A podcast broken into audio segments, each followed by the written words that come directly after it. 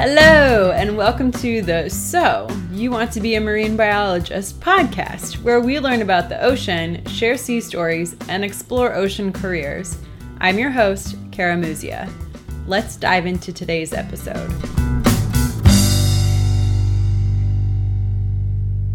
Hello, mermaids, pirates, ocean lovers, and land lubbers. Welcome to today's show. Question: where does the salmon go to deposit a check? To the riverbank. Do you know what it's like to be a fish? I don't, but Alaska salmon. Today's guest is Nick Mink, professor of environmental science and the co-founder and C E O of Sitka Salmon Shares, a direct-to-consumer, sea-to-table company. Join us as we chat about community-supported fisheries, why small generational fisheries are important, and what you can do to help the fish that swim in the sea. At the end of the episode, Nick shares an incredible experience he had with a whale while out on a fishing trip, so stay tuned for that. Please enjoy. Nick Mink, welcome to the So You Want to Be a Marine Biologist podcast. I'm excited to chat fish and fisheries with you today. Yeah. Hey, I'm excited to also chat fish and fisheries with you. So before we get into that, I want to take a step back. You majored in history and kind of evolved into environmental studies and environmental science a little bit. So could you tell me a little bit more about what prompted to make the shift? Oh, yeah. I mean, my original major was in business, and I flunked out of business school. So that was, it was easy for me to become a historian. But, you know, my historical background was in environmental history. So I've always been really interested in the ways that humans have shaped landscapes, mm-hmm. and landscapes have changed how society and culture have unfolded, and also how humans have understood the idea of nature. So that was kind of my historical background. So it wasn't like a traditional political or economic history training. My training had always been in environmental history and understanding the ways that just people have used the environment in the past. So it's not that big of a separation going from kind of that field of study to environmental studies. But as my career has unfolded and as my graduate training unfolded, I found myself becoming more and more interested in the environmental component of the history stuff. And it, it wound up me Um, taking a job in an environmental studies department about ten years ago at a little college called Knox College in Galesburg, Illinois. So that kind of completed, I guess, my environmental turn from really spending about ten years doing a lot more history stuff and, and teaching history at a couple of U W, University of Wisconsin campuses in the two thousands. And then the aughts being my time that I really kind of transitioned over to environmental studies. Okay. What kind of prompted the transition? Yeah, you know, I'm really interested in food. Okay. And my interest in food and food systems really prompted that shift. I found myself being really fascinated by the ways that our food choices affected ecologies and landscapes. And so that's really what prompted that shift. And that all kind of took place. Like, there's this book by Michael Pollan called Omnivore's Dilemma. And there's like a big awakening about like kind of how we put foods in our bellies and how that affects the environment. I don't know, ten, fifteen years ago, it became mm-hmm. more popular. Now it just kind of seems commonplace, right? That everyone's thinking about how our environmental, uh, how our food choices affect the environment. But that was kind of new, maybe ten or fifteen years ago. And that's really when I began to start caring more and more about the environmental studies and the environmental science, really kind of behind our food choices, and like looking at how everything from food production to food manufacturing, even to food marketing, affected and has affected our, our landscapes and our environment. So, you know, really that was the, the turning point, is as I became more and more interested in, in food systems and food studies. Was there a particular example of a food landscape that really intrigued you and made you want to dive more into it? Yeah. I mean, this might sound weird, but my, one of my earliest things was I was really interested early on in how nineteenth century, early nineteenth century American colonization or colonialism and, or imperialism, kind of that march westward, that Western movement of uh, Euro-Americans into the Midwest, how that was like facilitated by livestock and how livestock, particularly pigs and cows, influenced and affected not only how the landscape was settled and it affected the colonization of the landscape, but also how it affected our food. I became really fascinated and almost wrote my dissertation on pig breeding in the nineteenth century and hmm. how pig breeding was really this like really unique lens to see the intersection of food and science and landscape and American culture in the nineteenth century. So like that was kind of my earliest foray, like in an academic sense of mm-hmm. exploring those ideas. And, and then the next one is where kind of some of the marine stuff came from, is I had the chance to write a seminar paper probably seventeen years ago, eighteen years ago. Now. And I, I kind of wanted to be a fun topic. And I grew up in Miami, Florida, of course, surrounded by oceans, which is not too far from where you are. Nope. And I had this really strong memory in my head about my parents going and eating stone crabs on their birthday in Miami at a very famous restaurant there called Joe's Stone Crab. And mm-hmm. I started asking questions about that, why that was. And I've kind of found myself going back to that story and uncovering it and unpacking it a little bit and, and really finding out, you know, how much that ritual that they participated in in the seventies and eighties when I was growing up was very much tied to this very iconic South Florida landscape and marine biology and marine ecology. And I wrote that seminar paper and I published maybe three or four articles from it. It became like, I don't know, like in the general ability to not become famous in academia, I like, I think like a few people read those articles on the stone crab fishery in South Florida. And, and really that in some small way launched me into the salmon business, really being, it, really finding a lot of interest in how people who lived along the coasts affected their environments and how their environments affected their food supply through this study of the stone crab consumption and production in South Florida from about the nineteen twenties through the nineteen eighties. Could you go a little bit more into that? What did that look like and how were people kind of impacting their landscape through stone crab? Oh, it's been so long. I don't even know if I can recall. I mean, you know, this was what was really interesting about stone crab consumption in South Florida is it really was a, a food that was, or maybe we would call them a trash fish or a rough fish in modern parlance, but stone crabs as a food really were not important mm-hmm. to people in the peoples of South Florida until really tourism took hold in the nineteen twenties and nineteen thirties there, and how that, how the crab then kind of became a way to connect with that landscape for tourists, and and the desire of people eating them, of course, led to overfishing in local waters, led to the expansion of the fishery further and further south and west of Florida instead of on the east coast of Florida, and how that led to management, and how that, of course, it was, you know, it's this positive feedback loop where how that management uh, led to increased prices, which led to greater value for those crabs.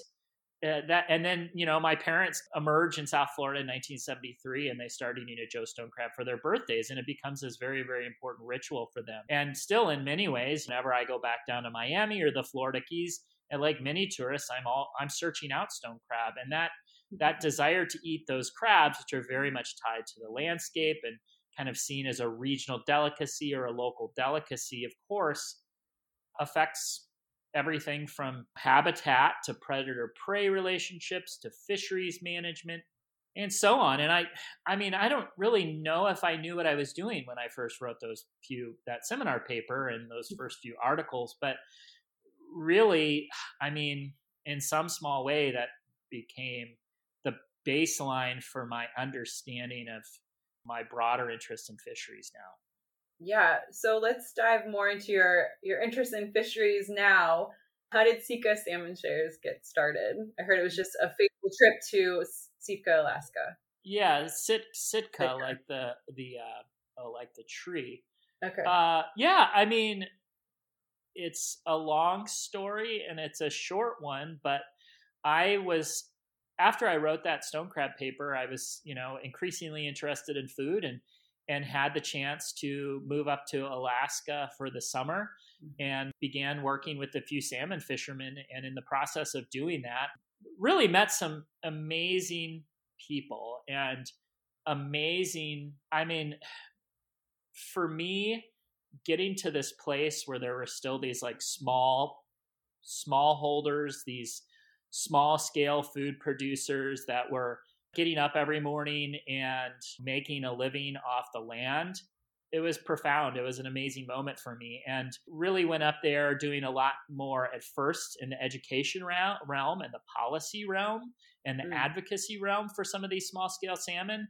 And, and kind of that led to me meeting a couple of our first fishermen at Sitka Salmon Shares and uh, us working with a local conservation society to begin to build an eco label is kind of how Sitka Salmon Shares began, that helped to define the attributes of a particular place and helped to tell the story and communicate the story.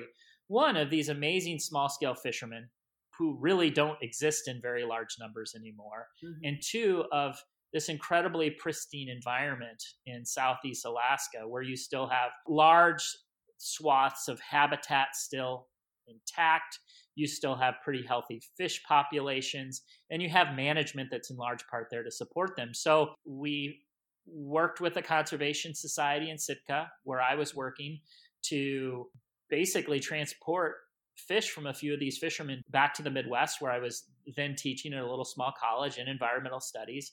And the first shipment, like we flew it into O'Hare Airport. It was like one hundred fifty pounds. My uncle picked me up in the back of, threw the fish in the back of his pickup truck. And the story unfolds to where now, you know, we have tens of thousands of members, several dozen fishermen who own part of the company. We buy fish from another several dozen fishermen. And uh, we're really doing our best as a company to try to build a, a, a seafood system that supports the livelihoods of these small-scale producers, who in turn are by far the best stewards of the natural resource than I can possibly imagine. And for them, they get to harvest fish in a way that is focused on value, not volume, meaning they catch less fish and they make more money for it, which of course is a win-win for the environment. But it's also a win-win for consumers who get a higher quality fish and get to support these small-scale family producers who, many cases, are second generation, third generation, fourth generation, fifth generation fishermen. Mm-hmm.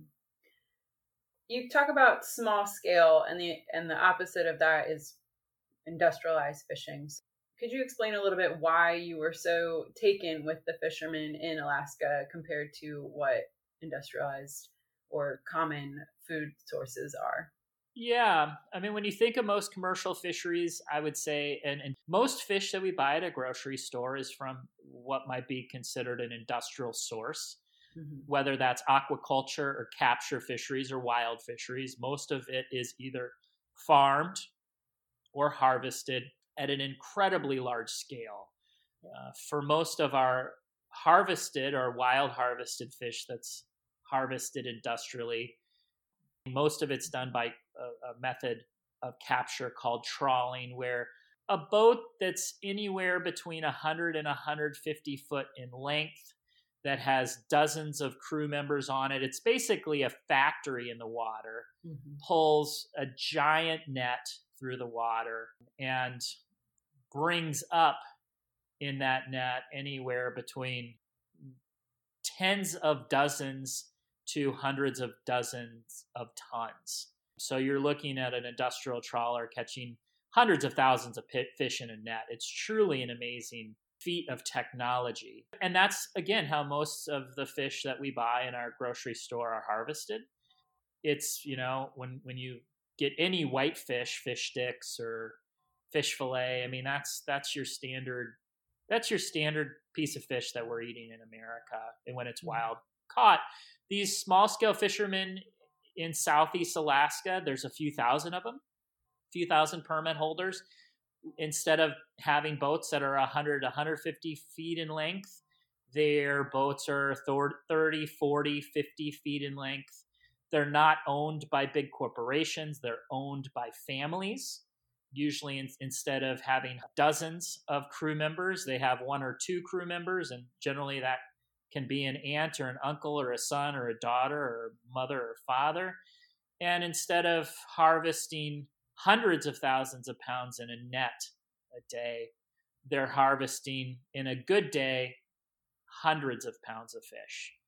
And so the scale is profoundly different than your your typical fisheries. And and uh, it's really a unique kind of situation that fishermen still like, like that still exists in the twenty-first century.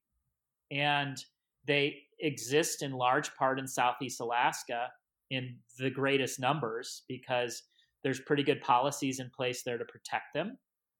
They have family traditions that um, pass generations, pass these boats down from generation to generation to generation. So there's people that still know how to do it, um, and they have a family reason to continue it.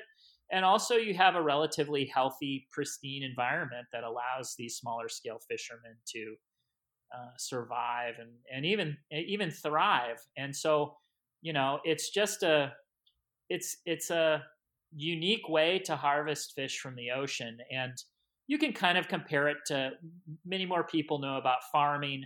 And, you know, most of the U S, it's our farming is done by pretty large scale, you know, what we would call conventional farmers doing commodity crop agriculture. And then on the other hand, you have the, the mom and pop operations that sell at our local farmers markets. And that analog is pretty similar to our larger scale fisheries. That is most of the fish that we eat. Well, just like conventional farming is most of the food that we eat versus these smaller scale fishermen and these smaller scale farmers who, um, for the reasons that they sell at farmers markets are the same reasons why our, our fishermen at Sitka Salmon Shares at least need our, our help and support and are very enthusiastic about working for us and selling to us, because they're usually they need to find better marketplaces for their fish in order to survive in this in this world of industrial fisheries. One of the things that I really liked about Sitka Salmon Shares is that it helps to promote generational fisheries, but also, you know, like you mentioned, you have these giant trawlers going out collecting untold amounts of fish, and well, some of it is used and some of it is bycatch. Comparatively to that, I mean, what does sustainable fisheries look like and what does fishing look like on these family-owned boats? Yeah, I mean, it, it has a couple characteristics, right? When we look at a family operation versus a larger scale operation, I mean, it's the difference between harvesting fish in an incredibly efficient way, which is large scale trawling. I mean, they fish indiscriminately, you know, whatever's in that net they catch and they bring on board. And what you said is the term bycatch, right, which is fish that's caught that is not meant to be caught and oftentimes discarded and thrown overboard, which is a huge problem. Mm-hmm. But when you look at these smaller scale mom and pop operators, sometimes that can be called more sustainable, there's a couple of characteristics. I mean, one, they're almost always using lower impact methods of fishing. And what that means is they're using ways to harvest the fish that minimize the impact on the environment. For us in Sitka, most of our fishermen are using hook and line, meaning they're catching every single fish on a single hook. They're bringing those fish on board individually. If they're not a targeted species, meaning if it's bycatch, they can often release them back in the water where they continue to go about their merry way. But just the fact that they're pulling hooks and line through the water as opposed to pulling giant nets mm-hmm. probably leaves, some studies say, eighty percent of the biomass that's down in the ocean there, right? So just, you know, think about pulling a giant net through a, uh, let's call it a school of salmon. If it's a giant net, you're going to catch every single one of them. If you're pulling hooks and lines through them, you might catch one out of every five fish. I mean, and then start thinking at that at a magnitude of a couple of dozen hooks as opposed to nets that are the size of commercial airlines. And you begin to start understanding the magnitude of the ecological change that a large industrial trawler can bring to a landscape and the ecological change that a small-scale fisherman can bring to the landscape. So besides using lower impact gear, you know, largely hook and line, the other really big difference that I don't think people think about all the time is that most of these smaller scale fishermen, these mom and pop operators, they live in the communities where they fish, and they can only really travel, let's say, fifty to seventy miles away from that community to be able to harvest their fish. That's it's basically it's their fishery shed. It's how far their boats will go. And when you think about that for a second, um, as opposed to an industrial trawler that can go for miles and miles, you know, tens of thousands of miles across the, the world, or at the very least, hundreds and hundreds of miles, say up from Seattle to the Bering Sea, or from a port in Norway down to the South Pacific. When you have a small-scale community-based or local fisherman, and they know they only really have these fifty to seventy miles to harvest fish from, they they like have a land ethic, right? Where they know that in that little sphere that they harvest fish from, they want those fish to be there forever, mm-hmm. as opposed to an itinerant industrial trawler that their mentality or their how they operate is they just figure that they can go anywhere in the world and catch fish. And if there is a local resource depletion, meaning if they if they hammer a particular fishery in one place, they just feel like they can go to the next place, right?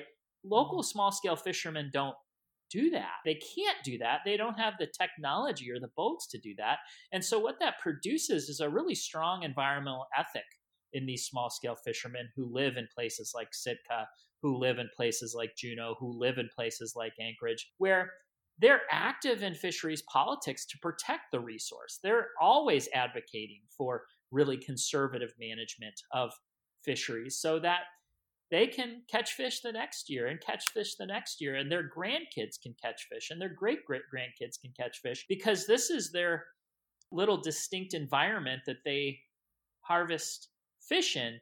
And, you know, again, that's that's really similar to agriculture as well. When when you have farmers that really stay put over generations and centuries, they really want to make sure that that land is viable in, into perpetuity. So, you know, when we look at when we look at fisheries, that's those are the two biggest differences that small scale guys have against the larger industrial actors.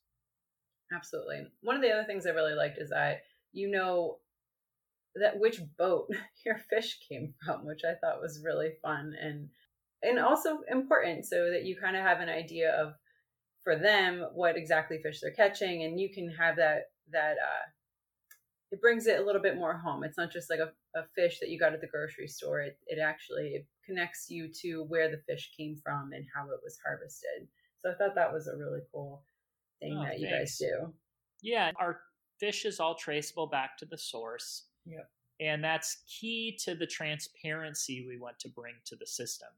So much of our seafood comes from areas or companies or marketplaces where it's totally opaque and you don't understand where your food comes from. And the transparency is great for consumers, and it's great for our fishermen. One of our fishermen loves to say that you're going to catch better fish and you're going to catch a higher quality. You're going to take better care of that fish when you know your boat's on it, mm-hmm. right? If your boat name isn't on it and your personal name isn't on it and you're selling to larger commodity markets, why go the extra mile to take care of a fish in a way that it should be taken care of if your name's not on it, or you're not going to have an economic incentive to, you know, in our D N A is making sure that our fish is traceable back to, uh, uh, back to the source. And that keeps everybody honest. And it really helps consumers understand a really opaque, like I said, opaque part of the food chain, but also for our, our fishermen, it helps them. They, they also like to know who's at the end of their line, so to speak. Right. Absolutely. You mentioned earlier that your fishermen work really closely with the management side and are advocating for good policy so that they can have generations of fishermen as well in their family. What does that look like from the management side? What are they what are they looking at, or how do they collect their data to make these management decisions?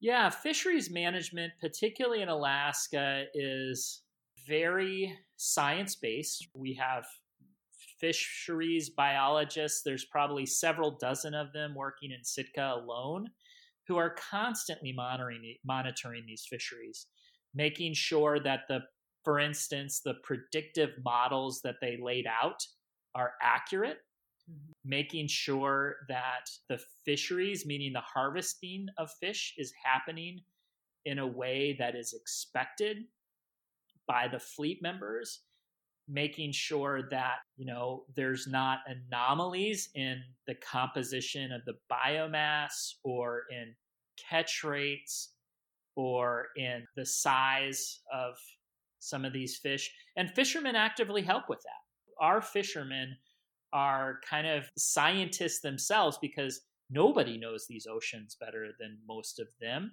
Mm-hmm. And they're working hand in hand with, with these fisheries managers to ensure that as a fishery takes place, or in the parlance of, in, in our language, it's called prosecuting a fishery. As a fishery is prosecuted, scientists know what's going on, that the models are being adhered to. And that, in a, in a simple way, you know, our fishermen are recording for many fisheries, every single fish they harvest. They're, they're recording the date of harvest. They're recording the times of harvest. They're recording how many hooks they have in the water. They're recording where and when, uh, where those fish are harvested at particular latitudes and longitudes. And they're bringing that all back to the dock, where that's being fed into our systems in Alaska and our models in Alaska to ensure, again, we have a really good understanding of what fish are doing so that we can harvest the right amount of fish, right? And the total allowable catch is the tack, mm-hmm. is what it's called in fisheries. And you know, you really, depending a little bit on the fishery, you really only want to harvest between maybe two and fifty percent of the total biomass to ensure that that fishery continues sustainably or in perpetuity. And it's this work these fishermen do on the grounds and the record keeping they do on the grounds, and then report back on the dock um, through a wide variety of reporting mechanisms, ensures that, you know, our scientists and our fisheries managers really know what's going on. And then beyond that, uh, there's a lot of different ways our fishermen get into fisheries policy and advocacy. Uh, we have a wide variety of different advocacy groups in Southeast Alaska that are there specifically to advocate for the healthy use of our natural resources and healthy fisheries. A couple of the groups that come to mind is there's a group called the Alaska Trollers Association, which is a group of small-scale fishermen, salmon fishermen, Alaska Longline Fishermen's Association, Alaska Marine Conservation Council.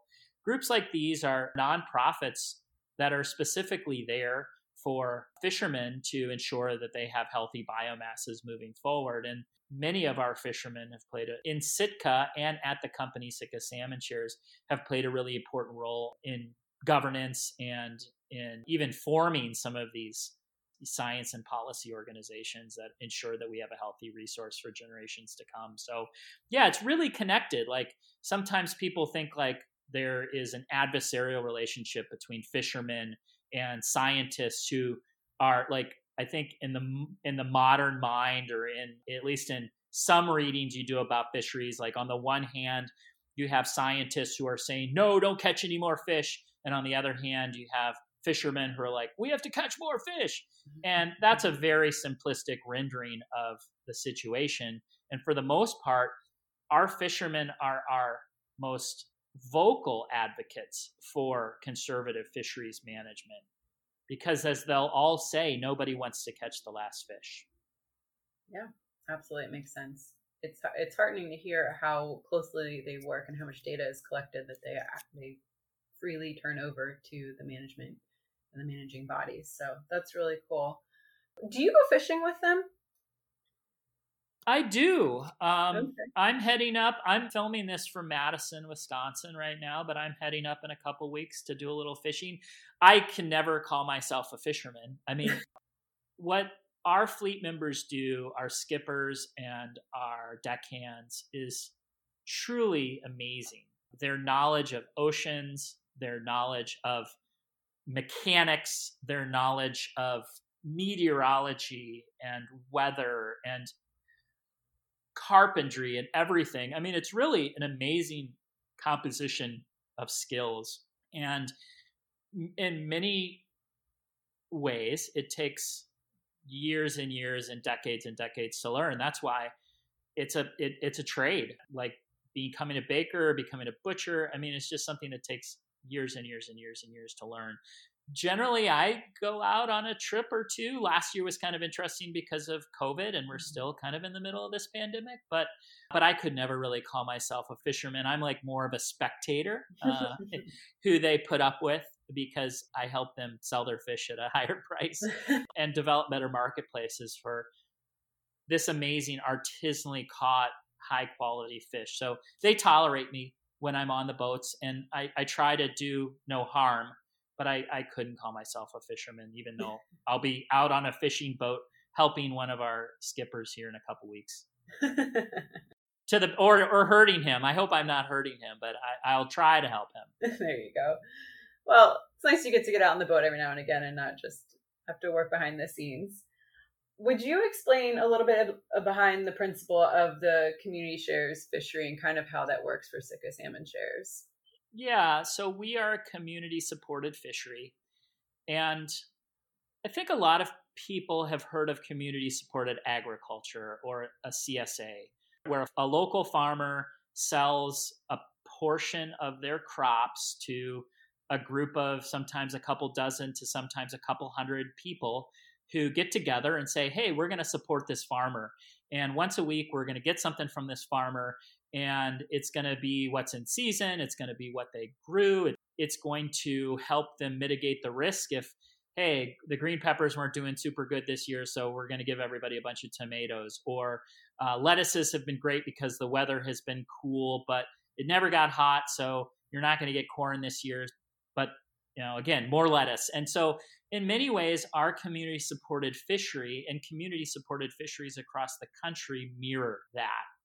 People sign up at the beginning of a fishery season, and once a month we get them a box of fish that's seasonally harvested from small boat fishermen. We don't entirely guarantee the poundage, and we don't entirely guarantee the harvest because we don't really know. We these these populations are changing so quickly because of climate change. We know there's fish out there. We know they're going to be harvested. We know the broader contours of it, of different seasons. But when you get down to the details, you don't know if a boat's going to come back with fish or not. You don't know if a boat's going to have a really good king salmon season or a really good coho salmon season. We don't know how our crabbers are going to do. So we really model it on being very aware of what's happening in nature and very aware of what's happening in their oceans.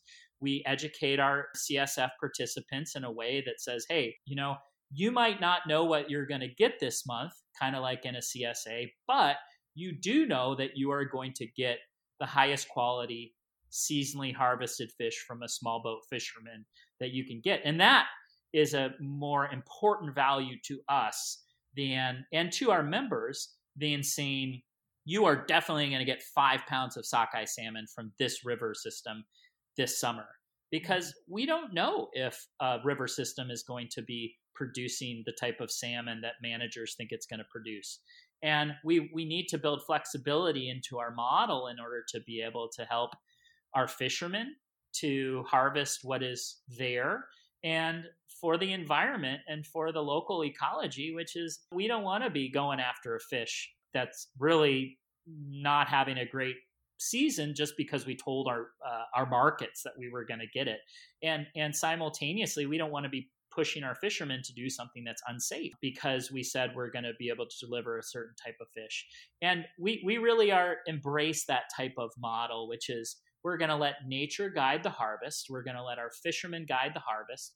And what we're going to produce, what we're going to provide for our consumers or our subscribers is a type of fish that they know is going to be caught from a small boat fisherman, that's going to support that fisherman in ways that they don't have available to them on a larger marketplace, and is going to do the least ecological harm that we can do in harvesting these fish. And it's been a great model for us. There are more and more community-supported fisheries along the coasts. I think there's there's one that operates in Isla Mirada down your way. Mm-hmm. I, I think they deliver into Miami. I don't think they go up further north. But w- there's there was a couple dozen of these community-supported fisheries when we started about eleven seasons ago, and now there's a few hundred, and it's great. It's great to see local fishermen kind of try to get away from these larger markets and these commodity markets and sell fish for themselves and to put a little bit more money in their pockets, make their operations more viable, and at the same time, get consumers a better product than what they would normally find at a grocery store, much in the same way that our local farmers do at our farmers markets or our local C S A members, local C S A farmers do for their members, because we know how different a grocery store supply chain is for vegetables and meat.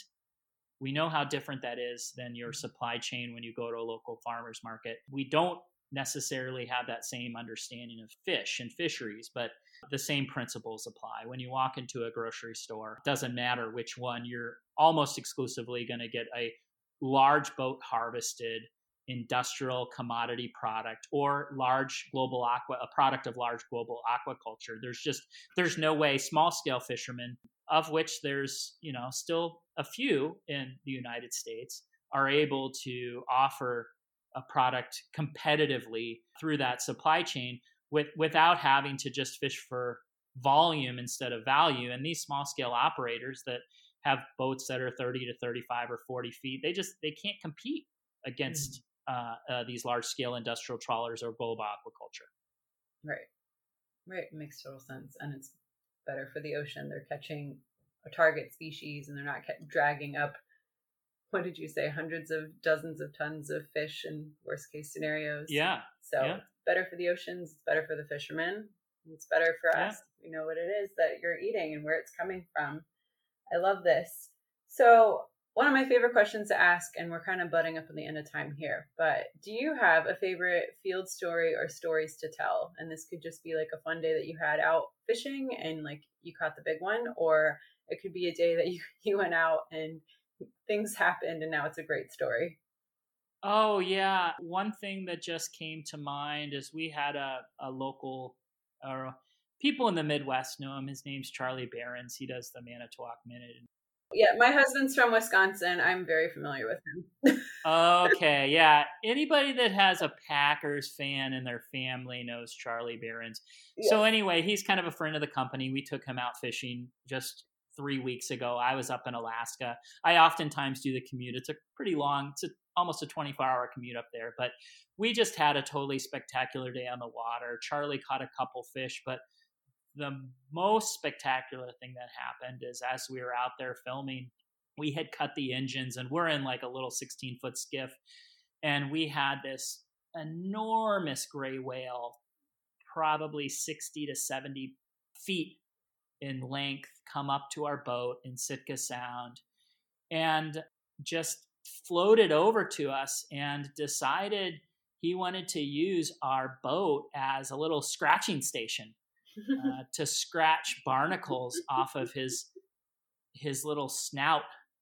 And uh, I don't know if that's a technical term, but it was just the most amazing experience we could ever imagine. We sat there for an hour while this gray whale just used our our boat, which, you know, he or she was four or five times the size, as this little scratching station.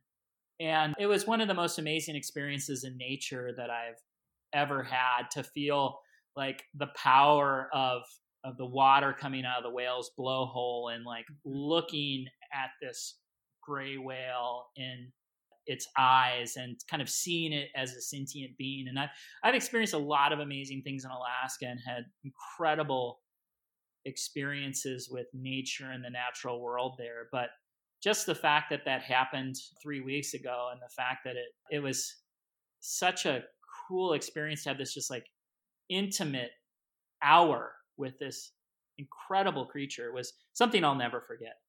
I, and I, I make sure not to, because I took like, I mean, all of us, there's like four of us on the boat, and we just all sat there. I mean, it's kind of sad, right? We're all sitting there on our iPhones the whole time, um, taking pictures of it. But it was a really cool thing, and it really just it, it helped helped me understand, like, and reinforced to me how much we want to keep these environments protected, and and so that my kids and my kids' kids can have those types of experiences for years to come. What a special moment. That's so cool. Were you guys scared at all? Was the whale pushing the boat as it scratched? Uh, there was one time where we're like, whoa, that was a, a moment.